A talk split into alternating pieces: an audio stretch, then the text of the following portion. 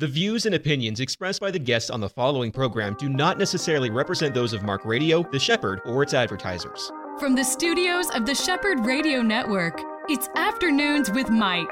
This next hour is all about our walk with Jesus with local pastors, newsmakers, people who are making a difference for the gospel. Now, here is your host, Mike Gilland. Hey, friends, welcome back to Afternoons with Mike. And once again, I have with me my good friend Dave Zanotti. Uh, you know, Dave, we talked earlier this week on that most unbelievable precedent setting, uh, really unprecedented move of the raid on Mar a Lago. Uh, Donald Trump's residence in South Florida, where the FBI and the DOJ uh, put together a very orchestrated raid on a former president. That has never been done before and now trying to figure out what in the world all of this conference that has just happened with Merrick Garland, the head of the DOJ, and its implications, where they are distancing what happened with the DOJ and the FBI from the White House.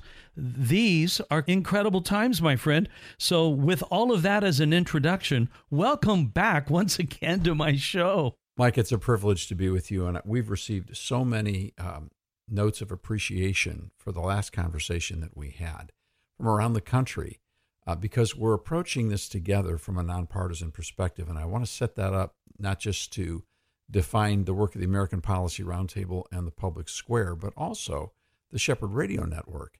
Um, you guys are not carrying the water for any politician. Uh, you, you are not in line with an empire of dark money contributors. You're trying to spread the light as best you can, and we're trying to do the same thing as well. Now, because we're a public policy organization, we're much more pronounced in this, uh, in that we actually have a doctrine, a doctrine of, that we call constitutional free agency. We actually believe that it is far more important for the health of our nation that we drop our involvement with political parties and certainly our affinity with political parties and begin to forward an agenda of public service for the common good, independent of all political parties, because political parties are not required for participation in the American system of government. You can serve at any level of government as a nonpartisan. You do not have to be in a political party. Uh, you can simply go and do the work, and you can support people similarly. We're not calling for a third political party. The two we've got are killing us. We don't need a third one. What we need are God fearing people who believe in the founding of America, in the Declaration and in the Constitution, who are going to go forward and serve in public office. So our platform is that for principle over party.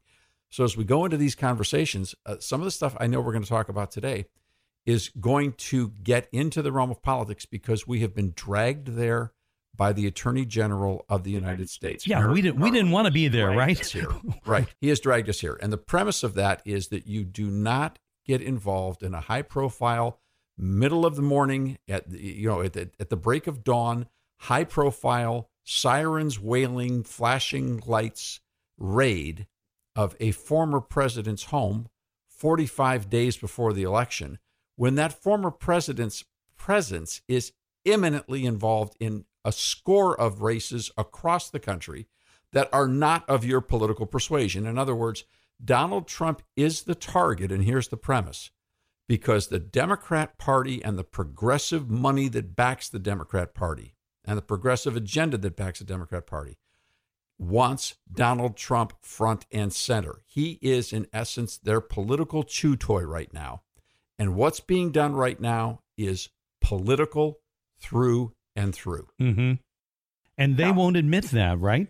No, they will not. They will not admit it. But the signs that people are catching up with them came out with the news conference done yesterday. With Merrick, the signs of this are evident with Merrick Garland's news conference when he admitted out loud that he signed the warrant and that the White House was not aware of what was going on. And the White House issued a statement 30 minutes before Garland made the statement about the warrant that the White House didn't even know that Merrick Garland, the Attorney General of the United States, was going to speak to the nation until 1:30 in the afternoon when he was scheduled to speak at 2:30. They're pushing out as much distance as they can because they know that the charge of this being political is indefensible. And so now Garland's going to have to take it on himself. He's going to have to own this because that is blatantly political. You know, when I think of uh, that, I think of the word scapegoat. That it, they're just basically hanging this thing on him, and depending on how it goes now, uh, that's that's the idea number one. If we hear that, and and that is exactly what's happening. If that premise is correct, then that is assuming that that the public will believe their their story that they did not know. And that seems in itself implausible, does it not? Well, in, in either case, it's a no win situation. If the White House does not know what the Justice Department is doing in, regarding the prosecution of the former President of the United States, that means you have a rogue Department of Justice.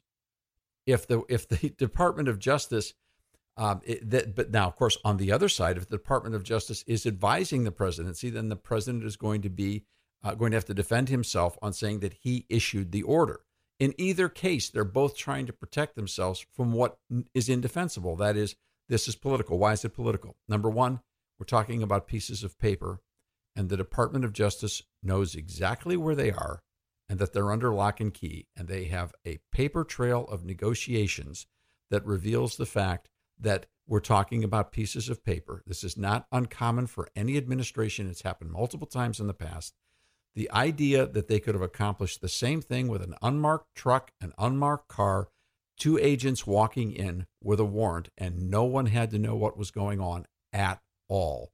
They could have accomplished exactly the same objective. They put on a political stunt mm-hmm. for a political purpose.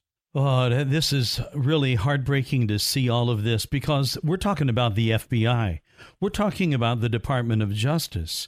And all of this is, I believe, whether they want to now admit it or not, this has create, created an albatross that they're going to have to carry, like you said, at least for this next 45 days or until the, the next thing, until the next news cycle. Do you think, Dave, that they are so willing to believe that some other big story can take the attention off of this one?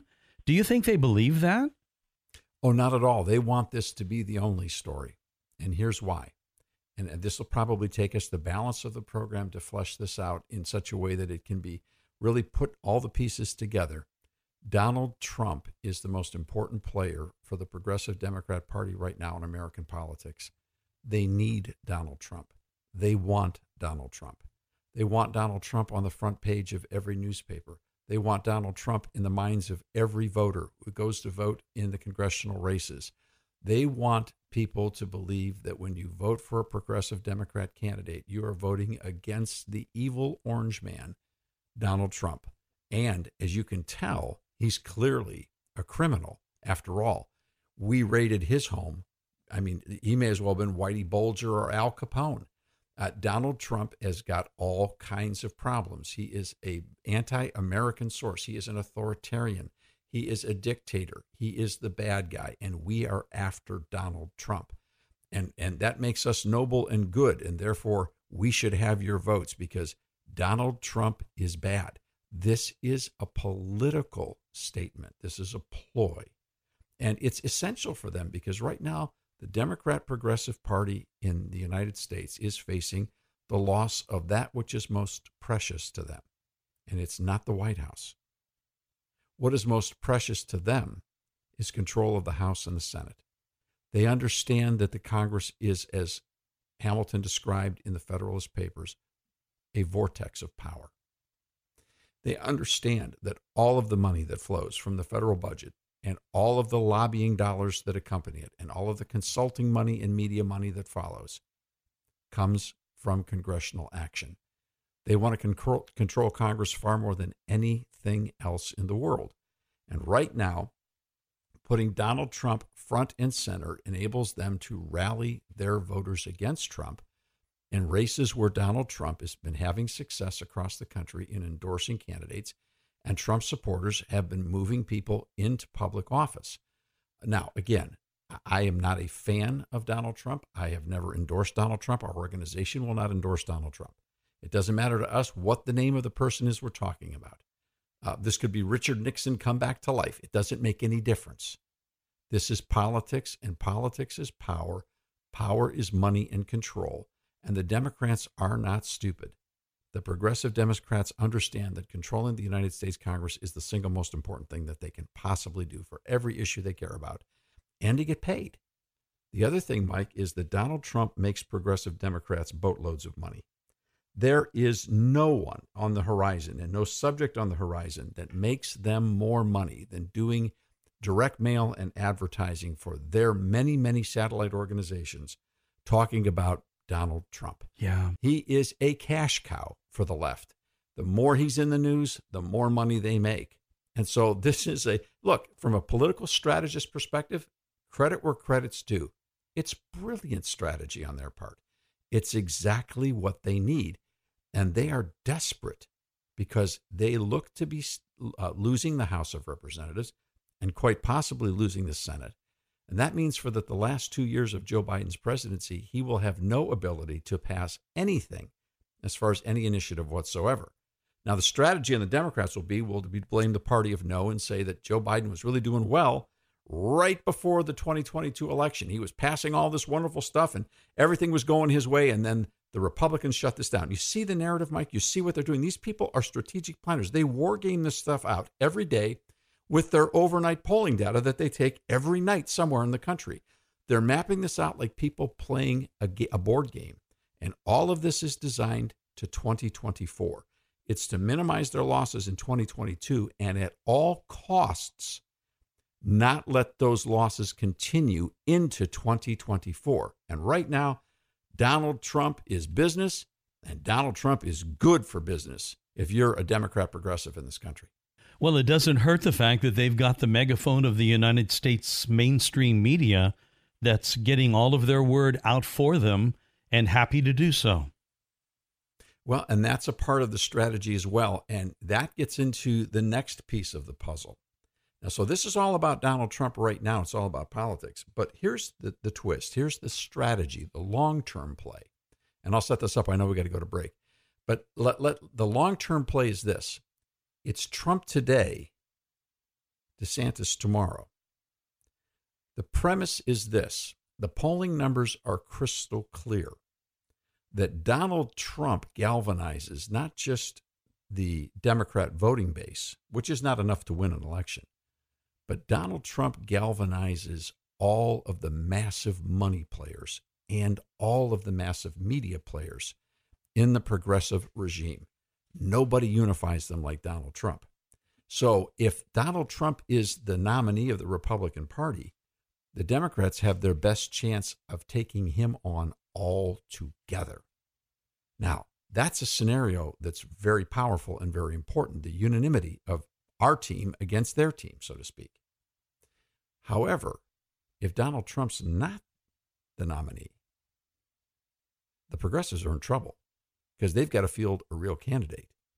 They know they beat Donald Trump with Joe Biden working out of his basement. They believe they can do it again. They're not so sure they'd have a chance of pulling that off with, with Governor DeSantis. Wow. And I've talked to a lot of people who are really hoping that uh, DeSantis will not run, but a good number of my friends who are here in Florida that are uh, observers of this, they're thinking he will, that he is going to. If that's true, and he does, uh, wouldn't in some ways what the Democrats have done right now with this this stunt, this political stunt of the raid at Mar-a-Lago, wouldn't it wouldn't it kind of come back and backfire on them? Ah, that's the perfect question. And, I, and how much time do we have? About okay, three great. minutes in this segment. Three minutes. That's the perfect question, Mike, because here's what's really going on. The Democrats are trying to freeze out Ron DeSantis. Number one, they don't think they can beat him.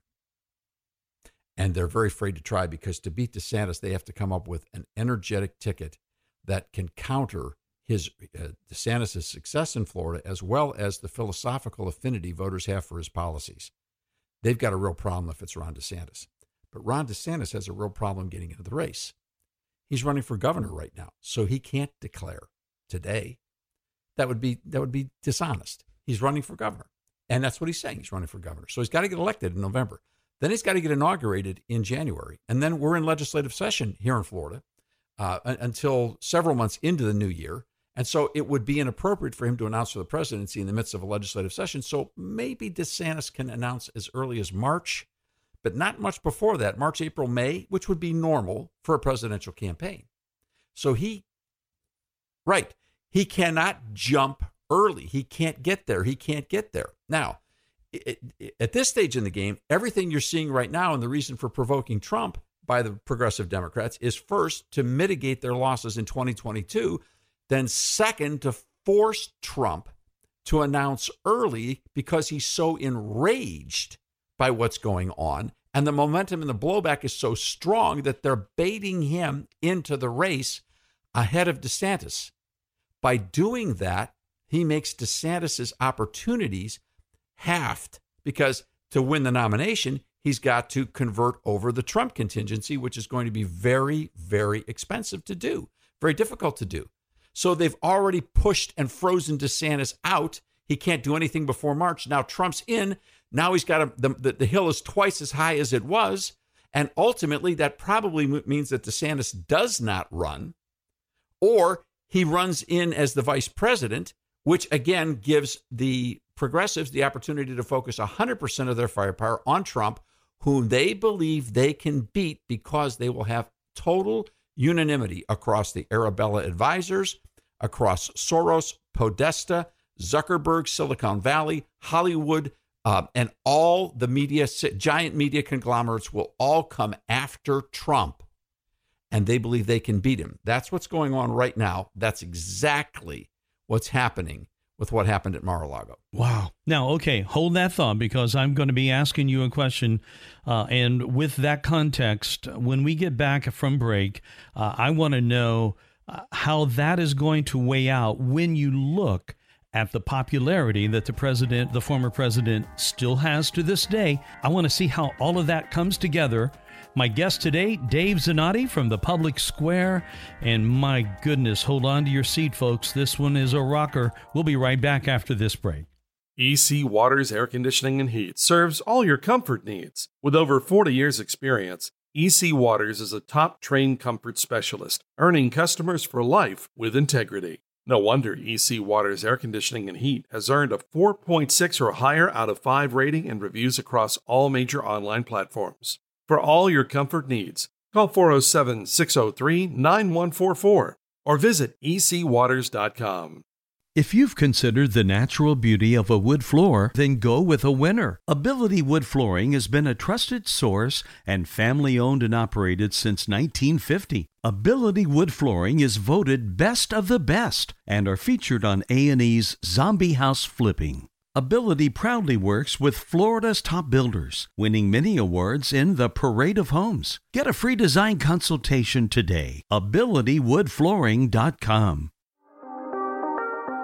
On the line with me right now is Dave Zanotti from the Public Square. And you know, Dave, when I think about all of this that's going on, I, I, have a hard time getting my brain around all of this stuff because you feel like you're almost going to hyperventilate from the way things happen. And now, this latest thing with uh, Merrick Garland having a press conference and basically the White House distancing themselves from him. And they're acting like, hey, we didn't know anything about that. We didn't have anything to do with this raid. We didn't know it was happening. It just makes me crazy. And I'm wondering how all of this is going to end. Yeah, it's real interesting because the comparisons between how Jim Comey handled the Clinton um, questions on emails and classified data and servers, etc., and how Comey was very careful to say he presented all the charges, which surely sounded like prosecutor pro, that that surely sounded like charges that you could prosecute, and then said no prosecutor would, and we don't want to mess up an election.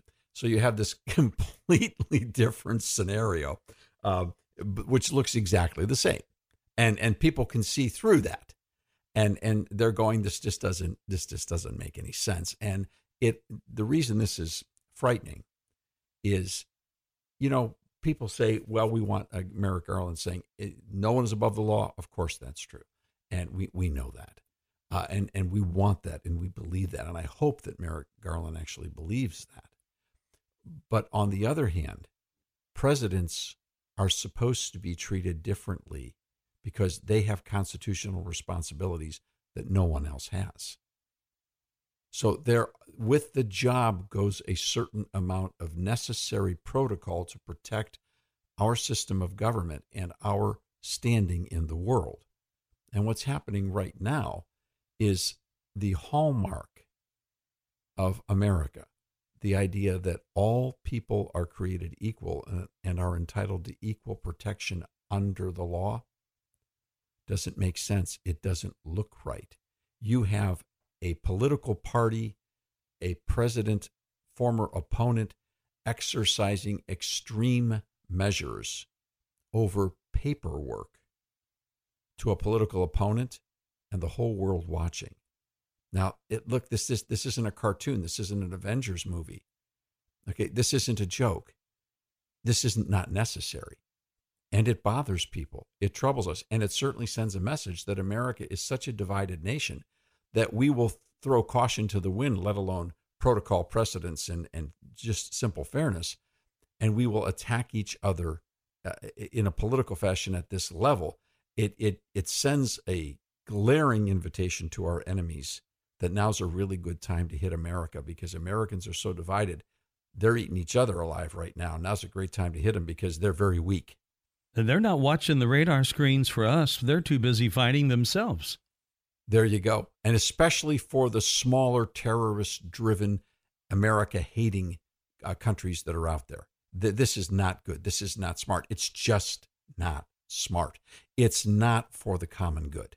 I'm really glad you brought up Comey a while ago because you know you made the statement, and it's true that that they are saying things like no man is above the law, no man is is able to just go out and break the law at will, and yet doesn't it seem like that's happening right now with things like what Comey did when he makes that statement that uh, just because he said no prosecutor would prosecute this case, this evidence?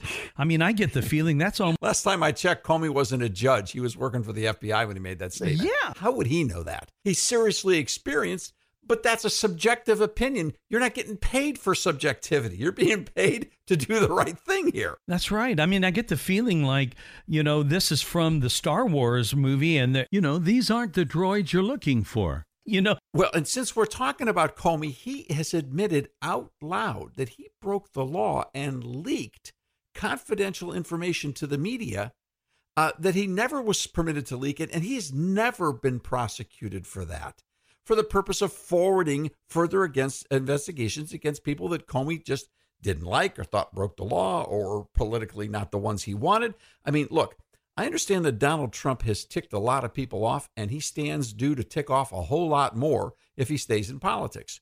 I don't particularly care for his style. But you know what? I don't, who cares about my opinion about somebody's style? People should never vote for anybody based upon what I think or what I say. My opinions are my opinions, and everybody's entitled to their own. That's America. That's what makes America great. But the second thing that makes America great, and there's a lot of them on the list, is the fact that we used to be a free country where you could say what you wanted and people would respect the fact you had the right to say it. And you were presumed to be innocent until proven guilty. Yeah. And when you treat the President of the United States, who in a degree is above the law when it comes to classification of documents, you see, the President can singularly, without any act of Congress or the courts, declassify records of the United States government. He has that power as the commander in chief. So when you're dealing with a president, he is above the law to a degree. No one else has that power. And so when you're dealing with the president of the United States, you have to have a degree of decorum and communication because for all they know, some of the things that have been declassified might be in there and they might not have their paperwork straight yet. They may think they are still classified. We don't know. In other words, it's not apples and apples, and they're trying to treat it that way. They know better than that, Mike. They know it. They're playing gotcha. Now, from a strategic viewpoint, I want to tell you something. I admire these guys because the progressive Democrats in this country are brilliant strategists and they have really fast getaway cars. They know how to beat the system constantly. And they do so. Now, when you say you Sometimes, admire him, I just I, am afraid that people are going to stop listening. You, you're not condoning what they do. Oh, I, I condemn it wholeheartedly, but I, I admire their effectiveness. That's what I okay. I just want to make sure. Thank you, thank you. I should maybe perhaps admire isn't isn't. I don't know what word to use. I'm just telling you that they're really good at getting away with it, Mike. Yeah, you got to hand it really to them. They have away they, with it. They seemingly have got the handle on that one. That's no doubt about it, man. And the sh- the sad thing is, is we're kind of the dopey people in this regard. We keep letting them get away with it. Now we're catching up to them, right? We're getting smarter, and people are very, very frustrated. And I want to be very careful for people to know this. Uh, we must never respond in kind, never. We must never do to them what they did to us. It is never an excuse to say Hillary Clinton did this, therefore Donald Trump can do that. Never, never. A Christian mindset says, Vengeance is mine, saith the Lord. We are to make room for God to ultimately judge. We are to forgive our enemies. We are to pray for those who despitefully use us. We are to expose evil. We are to resist it according to the law. And we are to overcome evil by doing good. So, having this conversation is thoroughly biblical in exposing what we believe is a, a conspiracy in plain sight and and it, it, with the words of the very people who are saying it. Merrick Garland has owned this. He owned it before the country. He signed the warrant. Now he stands up for review, but he does a four minute talk and walks off the stage and answers no questions. What opportunity do we have but to talk to one another because he won't talk to us? And so this idea that they are above the common responsibility of communicating with people, either because they think they can manipulate us or they think we're stupid, or maybe it's both. But you know what? The American people are not stupid. They're not stupid. Yeah, I was listening last night uh, on our station on the Shepherd Eric Metaxas, and he often has John Zmirak on. And John brought up the same point that I brought up with you on Tuesday that he believes that there's a possibility that there could be a document that was not at Mar a Lago that could have been planted. Now, there are people, you know, there are people that would have the, the lowdown to do that, that would have the gall to do that.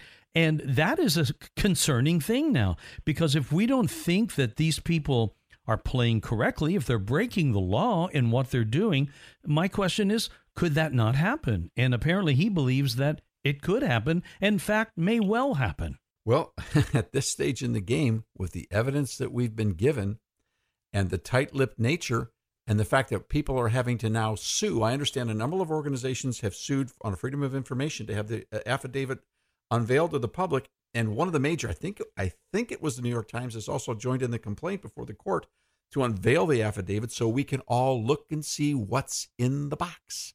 That's been from the beginning. What's in the box? What's in the affidavit? Now we know one thing we didn't know when we spoke last, which is who signed for the warrant. And that is Merrick Garland, Garland, the Attorney General of the United States. The very fact that this was signed off at his desk tells us this is a major question. Now, when we started this conversation, you asked me, are we in a constitutional crisis? This was in our very first discussion. At that moment, we weren't. We were in a adolescent temper tantrum of political partisans. Now that Merrick Garland has owned signing off this warrant, that means the Attorney General of the United States has done it himself.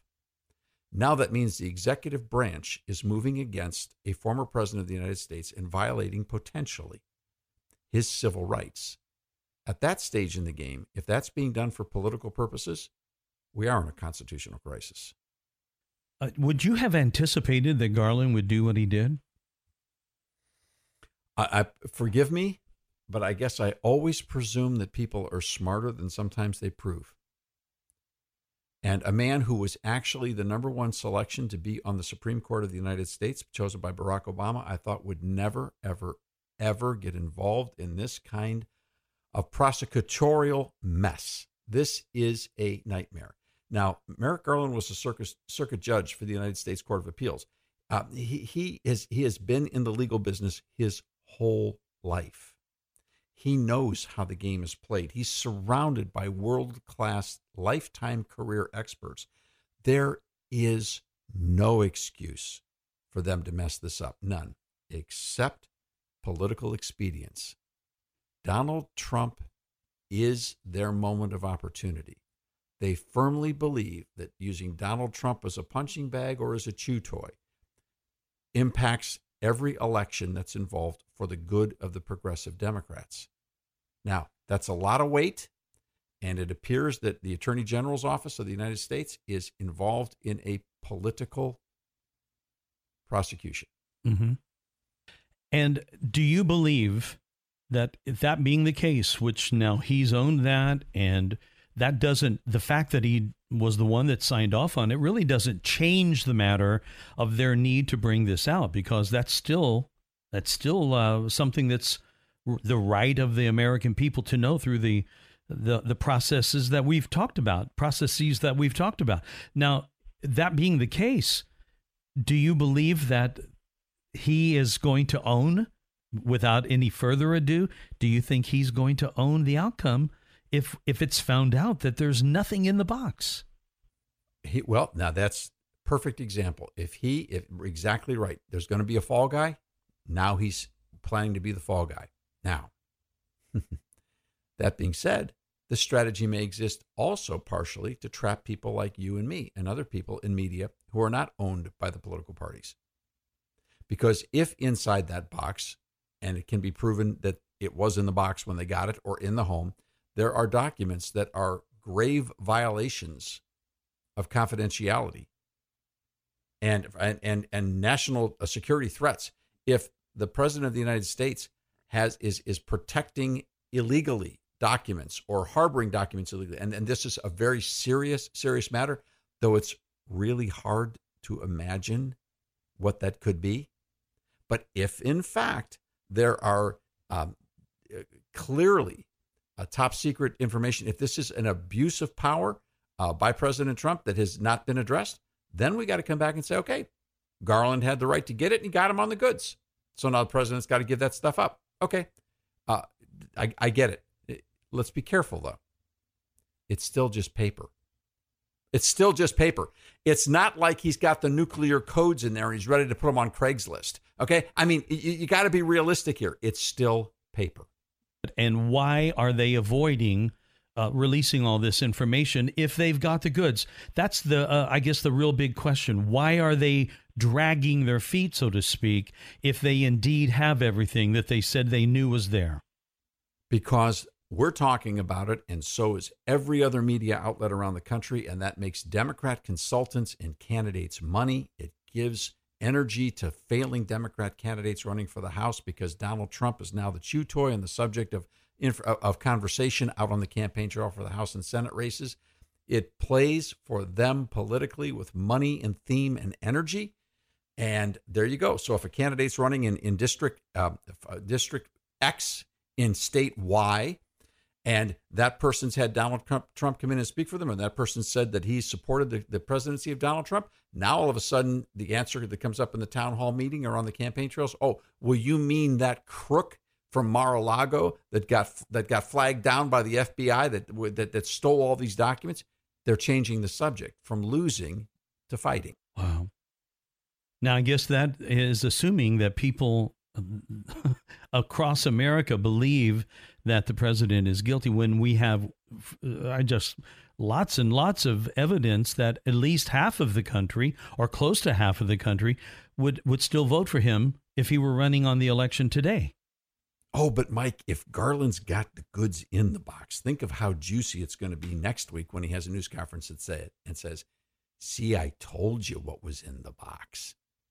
The so so it they either got caught halfway into a cooked strategy or they've got another shoe that's going to drop. But again, there's an awful lot of people looking at this saying, Mr. Attorney General, um, at the end of the day, it's still a piece of paper. It's still a piece of paper, and you're still fighting for the National Archives. The last time I checked, there weren't a lot of people planning a vacation to the National Archives. There weren't a lot of National Archives stories in the news. The National Archives is important. I got it. It's not, but but it's sir, it's paper. It just seems like a game that was way overplayed. Might be, Mike. We might they might have overplayed their hand, which tends to be what happens when progressives get desperate. So maybe we should talk about why they're desperate. All right, we're going to do that when we come back. My guest is Dave Zanotti from the Public Square. It's always a uh, rocket ride when he's with us. And I feel like I'm uh, on the edge of it right now. My goodness, where will this take us? This is Afternoons with Mike, and you're on The Shepherd. Palm Beach Atlantic University Orlando offers three distinct areas of study an evening Master's of Science in Clinical Mental Health Counseling, an evening Bachelor's of Science in Human Services, and our new daytime Bachelor's of Science in Nursing. All of our courses are offered at our beautiful campus on Millenia Boulevard. For more information or to schedule a tour, call 844 PBA Orlando. That's 844 PBA Orlando. Are you looking for the right franchise to open your own business? Green Flag Franchise has the experience and knowledge to help match your business plan with your goals and values. Is your business ready to become a franchise? Green Flag Franchise will help you explore the potential and benefits of franchising your existing company. For a free consultation and coaching, visit greenflagfranchise.com. That's greenflagfranchise.com. Back for segment three with Dave Zanotti. And I'm, you know, this whole thing, Dave, since we've been talking about this, it's real hard for me. You know, that whole thing of the brain getting going faster than the mouth can keep up.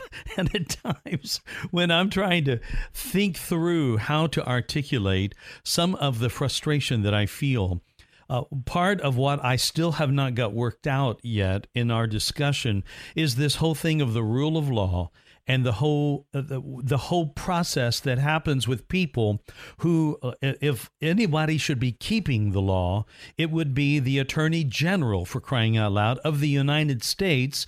And yet it seems that uh, at least uh, some evidence would be questioning whether or not decorum was kept, legal decorum was kept, uh, legal steps were followed in this process, and there's a great chance, at least it seems like there's a great chance that those steps were not followed.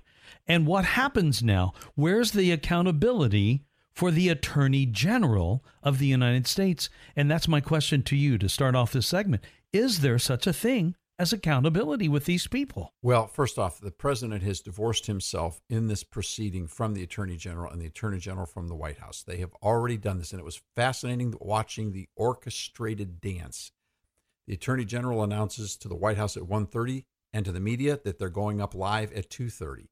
The White House claims it had no prior notice whatsoever. So suddenly it's time at 2:30 Eastern Time for Merrick Garland to talk and he's 40 minutes late. About halfway into that 40-minute wait, the White House issues a statement wanting everyone to understand that they had no prior notice to what the Attorney General was about to say and they don't know what he's going to say. In other words, you can just see them basically going, uh, not me, not me, not me. Okay, they're playing hot potato. So it's clear that there are both political and legal ramifications in everything. They have stepped into a minefield because now everybody's watching. They wanted everybody to see. Now everybody's watching and everybody's asking more detailed questions. Now that's a that's a real great analogy. Let's let's build on that for a moment. Okay, they've stepped into a minefield of their own making. Now, the, the next question is Did they anticipate the fact that, oh, when you step into a minefield, you got to be careful where you step and you might actually get damaged here in the process? Do you think they had thought it through to that degree? One of the difficulties in the world of political strategizing with professional consultants, and uh, you have to understand, Mike, that a lot of these strategies have to be done off site because you're not allowed to do politics in the White House or in the Justice Department. You have to be outside the building there is a community of political consultants that ring the inner core of, of Washington, D.C. And so these conversations get played just outside the office. And sometimes when you're playing the game outside the office, um, uh, outside the offices, and you're and you're basically wargaming these things, you underestimate certain pieces and parts. Uh, your perspective is a bit jilted. Now, you sometimes blow past those barriers because of desperation. And it is crystal clear that the progressive Democrats are desperate to minimize their losses in the upcoming midterm uh, congressional elections. The polling numbers are not great for them. They're very likely to lose the House of Representatives. They only hold about a five to seven vote margin now, um, depending on how you look at it. And uh, it's very, very easy to see where those numbers could change. And there's a pretty good chance they might change the, the balance uh, of, of the United States Senate as well. And they might lose their, their tie, which gives them a controlling majority with the vice president. So this is a desperation move. This because if they lose control, it completely changes the last two years of Joe Biden's administration. That means if they lose control in the next 45 days when voting begins for this election, that by the time we get to January of next year, they'll already be dramatically diminished in the race for 2024, where Joe Biden is already d- dramatically diminished as a candidate just upon physical capacity. Now, he's not got a chance of winning anything for the next 18 months going into the election. And that means that they could not only lose the White House, but they could lose more seats in the House and the Senate. And remembering that it takes time to recover those seats. Elections are only held every two years, and the Senate is held every two years at one third the seats. So a full Senate review takes six years or three election cycles. Losing the House and the Senate is not what they want to happen. And so they're willing to take some very serious risks. And those risks do come, as all risks do, with some uh, p- potential failing pushbacks that will happen and real dramatic losses. And it's stunning to me to think that this uh, this going backwards and forwards, like you've said, in this orchestrated dance between the White House and the Department of Justice, uh, it is it is so very possible that again Merrick Garland has become the scapegoat and you have to wonder you know these people are they if they're willing to hang this on him and he's willing to take it what how will this end up playing out? Well right now he's already playing the victim. In his brief news conference this week he uh, deflected half of his, his comments toward nobody should be attacking fbi agents because they're the most noble people in the world and and and we need them and none of our officers should ever be questioned or or brought uh, up up. And I, I, started thinking about all the people in the last couple of years that work for the FBI who've become parts of major scandals and I just sort of I don't know I don't know what universe the attorney general was living in at that moment but that's that's that's another piece of the puzzle now I'd like to take just a couple of minutes Mike if we can to explain to people that the answer to this problem is not vote Republican. That's not a good enough answer. The answer to this problem is for Americans everywhere to repent, particularly for people of faith to acknowledge that our government has come to this level because for almost a hundred years we have been delegating our personal responsibility for public service to political parties. And those political parties have built machines and those machines have taken advantage of massive state and federal budgets that we, the people, have been willing to pay for with our hard earned tax dollars. We have given these people a power base and a platform that is unprecedented in the history of our country. And then the media has picked sides. Now we're in a situation where to bring this together, we've got to pull down these kinds of strongholds, and they can't be pulled down with rhetoric alone. They can't be pulled down by saying, okay, the progressives are over here, so now let's all run to the other side of the boat and put all of our weight over here with the Republicans. Political parties can't save us. The Republican Party cannot save us. I heard a major speaker on Fox News the other day saying, now it's up for the Republicans to save us. God forbid that it could never be true. The Republican Party can't save us. I didn't say that. The Democrat Party can't save us. I didn't say that. Those kinds of words came from the mouths of George Washington and John Adams. Political parties can't save you. They don't exist to save the country, they exist to run it, to control it for power. Now, they are in many ways necessary, and inevitably we will organize at some level, but we must do so with the highest level of caution always.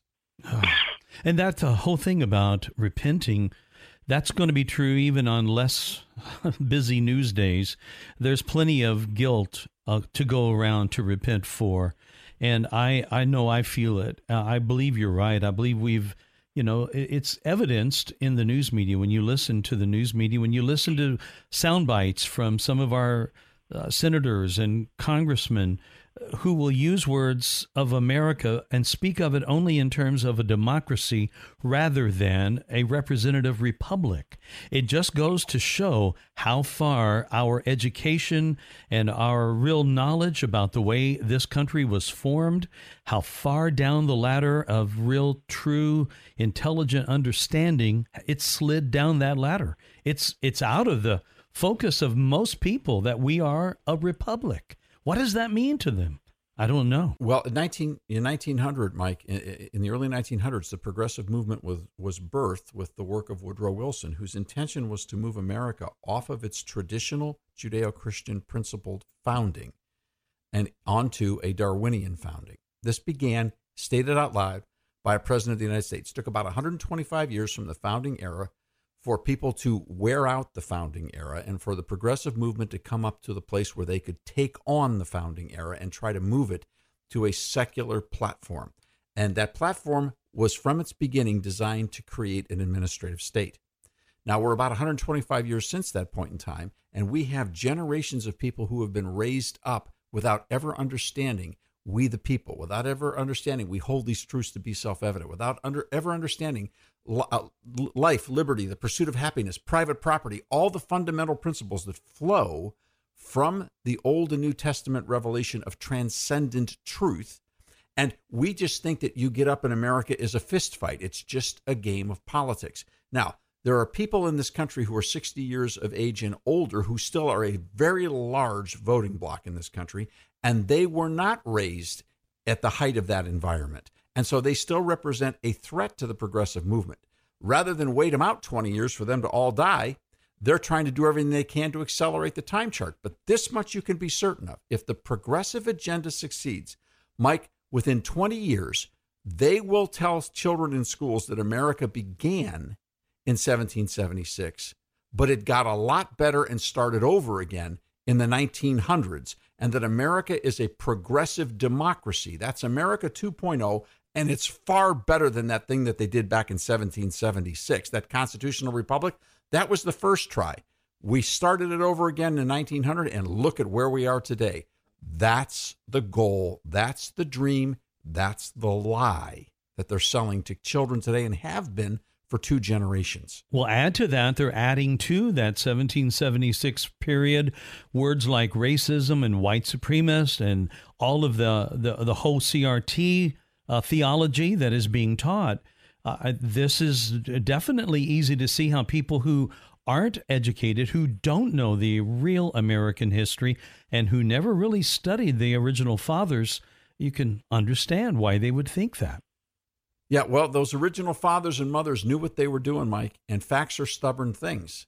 The facts don't bear out any of the nonsense of the 1619 Project, critical race theory, and all of that stuff. The facts do not, and even historians who are serious leftists have chastised that entire school of thought as not being fact based. But the fact is that it's still being taught. And it's only a matter of time before they prevail in creating America over into a second image of a progressive democracy, unless we, the people, come back to the truth. We need the truth, don't we, Dave? We need a transcendent ethic. It's the only way self government works because without God's help, we don't do a very good job at governing ourselves. Well, I love what you said earlier that the the first and best thing that all of us need to do uh, is to repent and to say, God, please have mercy. And I think if every one of our listeners, if every believer in this United States would begin to pray, would begin to uh, repent. I think of Second Chronicles seven. Uh, with my people, if my people who are called by my name, there's another if my people, uh, would humble themselves and pray and seek his face and turn from our wicked ways, we could hear from heaven. And that's what we need. And Mike, when we get off our knees, we should stand up and serve in public life again and vote. I love it. Dave Zanotti, it's always great to have you on. Thank you for the study that you put into this. It will be interesting to see how these scenarios that you've brought up, especially pertaining to uh, DeSantis, uh, will play out. My goodness, these are wild times, aren't they? And Mike, if if we got it wrong and Merrick Garland is willing to show us what's in the box, I'll be the first person to stand up and say, "Yep, Garland had something." Yeah. I'll be the first one. All right. Well, we'll I guess time will tell, and maybe we'll be talking next week. Thank you for being Thanks, with me Mike. again today, my friend. Thank you. It's a real privilege. Thank you. All right. God bless you. And friends, thanks for joining us for yet another show. We'll see you next time on Afternoons with Mike.